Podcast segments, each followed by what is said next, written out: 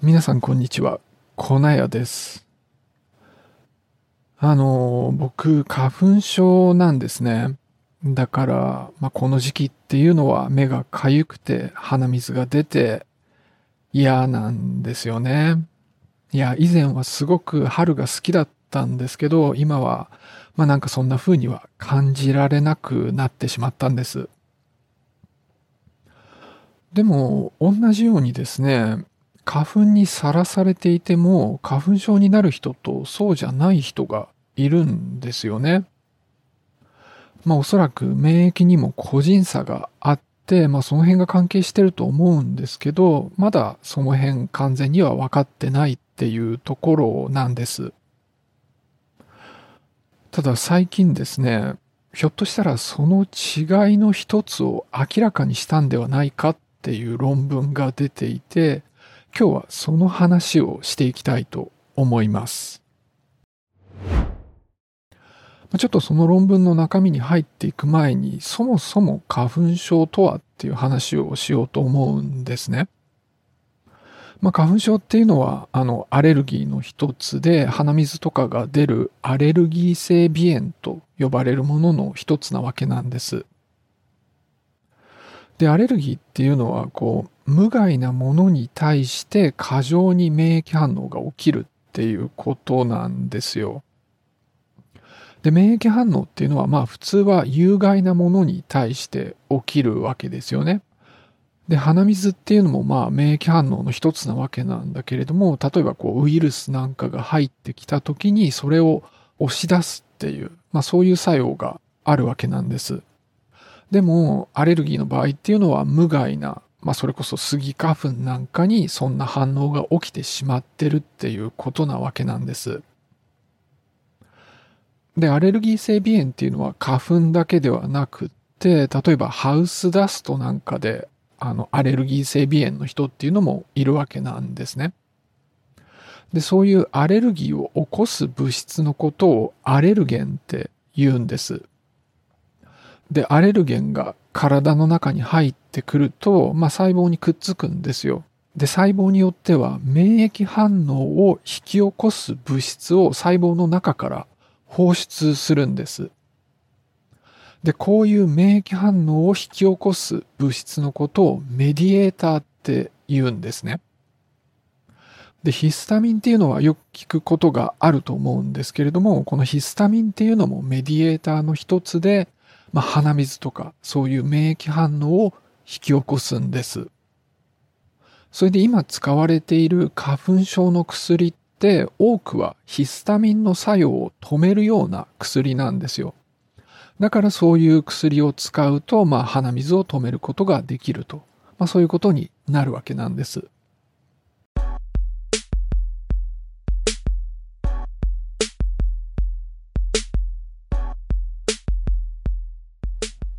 こう人間の体って、まあ、人間だけでできているわけではなくって、中にいろんな微生物が住んでいるんですね。それで近年よく言われるのが、あの、腸内細菌、こう腸の中に住んでいる細菌が健康にとって大事だっていうことなんです。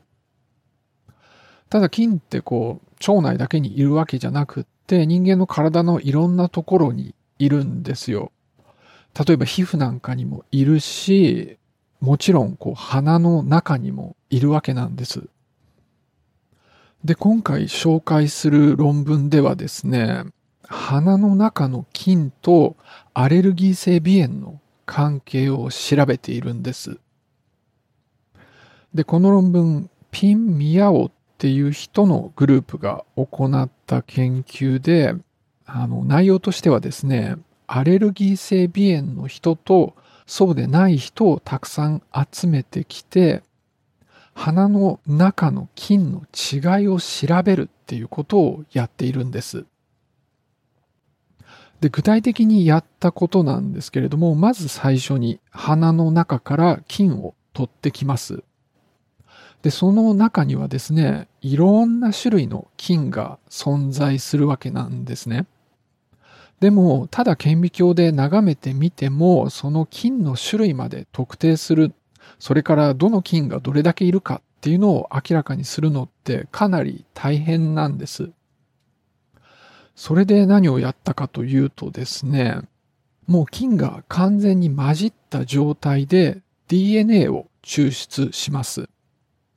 そうするといろんな菌の DNA が混ざったサンプルが取れてくるんですけど、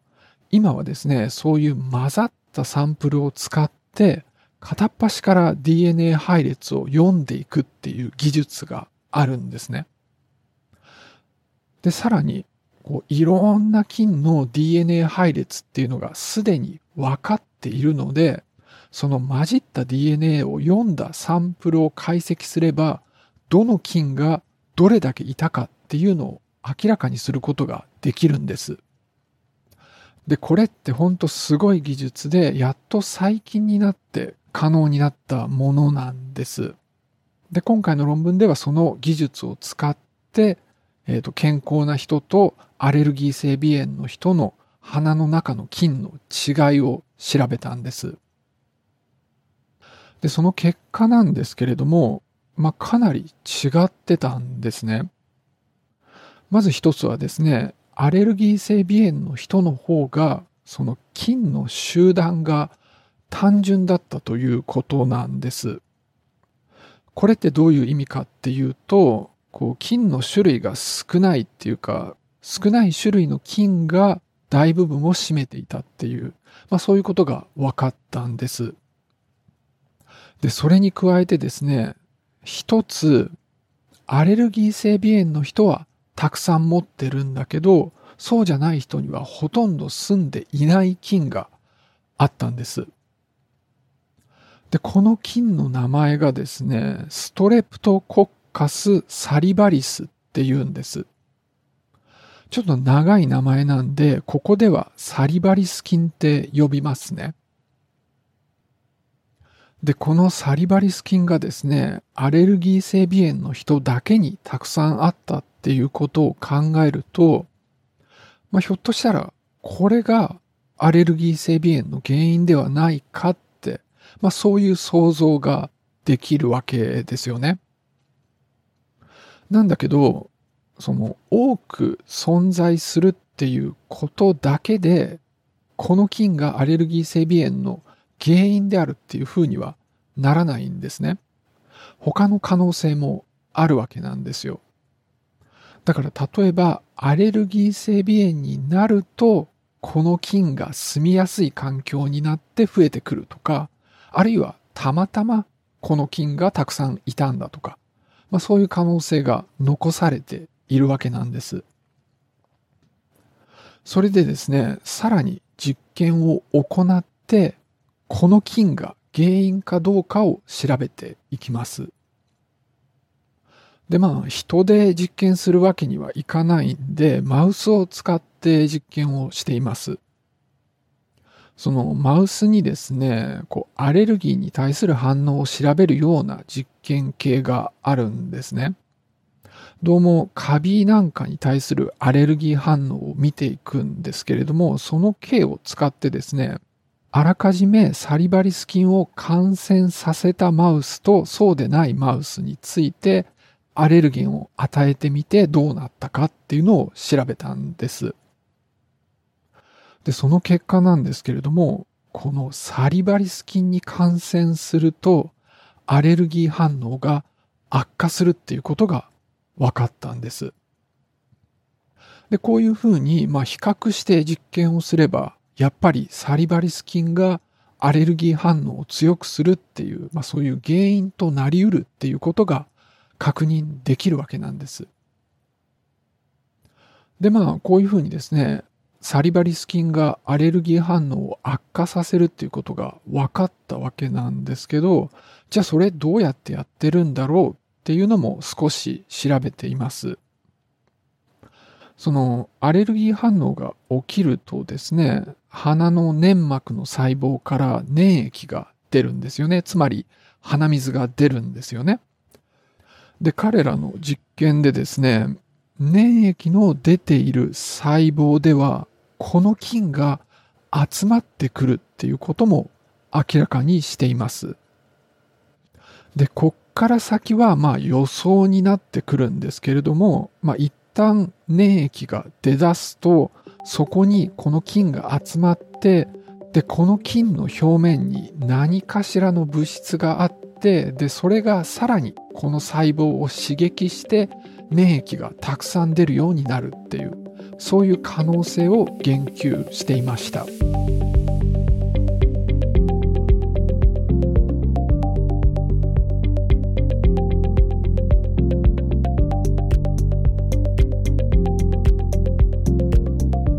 というわけでまあマウスの実験ではあるんですけれどもアレルギーを起こす物質があってもサリバリス菌があるかないかで症状が違うっていうことが分かったんですよね。で、さらに人ではアレルギー性鼻炎の人はこの菌をたくさん持ってるっていうことも分かったんです。だからまあ、花粉症になる人とそうでない人の違いっていうのはサリバリス菌ではないかって、まあ、そういう可能性が考えられるわけなんです。まあもちろんですね、まだこれ論文が1個発表されただけですし、まあ人においてサリバリス菌を増やしたり減らしたりしてどうなるかっていうのを調べたっていう研究はまだないわけで、まだまだ確認が必要だなっていうところではあるんです。なんだけど、もしですね、このサリバリス菌が花粉症の原因であるっていうのが本当であれば、まあ、すごく興味深いところなんですよ。まあ、その理由の一つはですね、もしこれが本当であれば、新しい治療法の開発につながる可能性があるからなんですね。その花粉症の治療って普通は抗ヒスタミン薬が使われるんです。まあ皆さんご存知だと思うんですけれども副作用がいろいろあるしあんまり効かないっていう人もいるわけなんですよね。それにこう鼻水を出すっていうのは体を守る重要な機能ですから、それをこう花粉が飛んでる期間ずっと止めとくのがいいのかっていう、まあそういう問題もあるわけなんです。でもアレルギーの治療って難しくって、それなんでかっていうと、アレルギー反応っていうのはこう自分の免疫反応が自分を苦しめているっていうものなんで、どうしても薬のターゲットっていうのが自分自身になってしまうんですね。でももしサリバリス菌が花粉症の原因であれば、この菌をターゲットにした薬を作ることができるわけなんですよ。いや、さすがにですね、こう、抗生物質を使って菌を全部殺してしまうっていうのはちょっと乱暴で、まあ人間にとっていい菌っていうのもいるんで、そういうのには影響を与えたくないわけなんですよね。でもさっきの話でいけばですね、このサリバリス菌の表面に何かアレルギー反応を悪化させる物質があるだろうっていうことなんで、その物質をターゲットにした薬を開発するっていうことが可能なはずなんですよ。そうすればよく効くし副作用も少ないっていう薬が開発できる可能性があるっていう、まあそういうことになるわけなんです。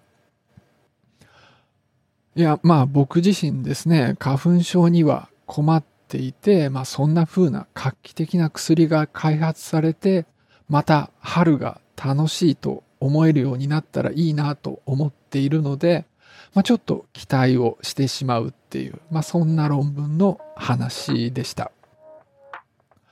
じゃあ今日はこの辺で終わりにしたいと思います。最後までお付き合いありがとうございました。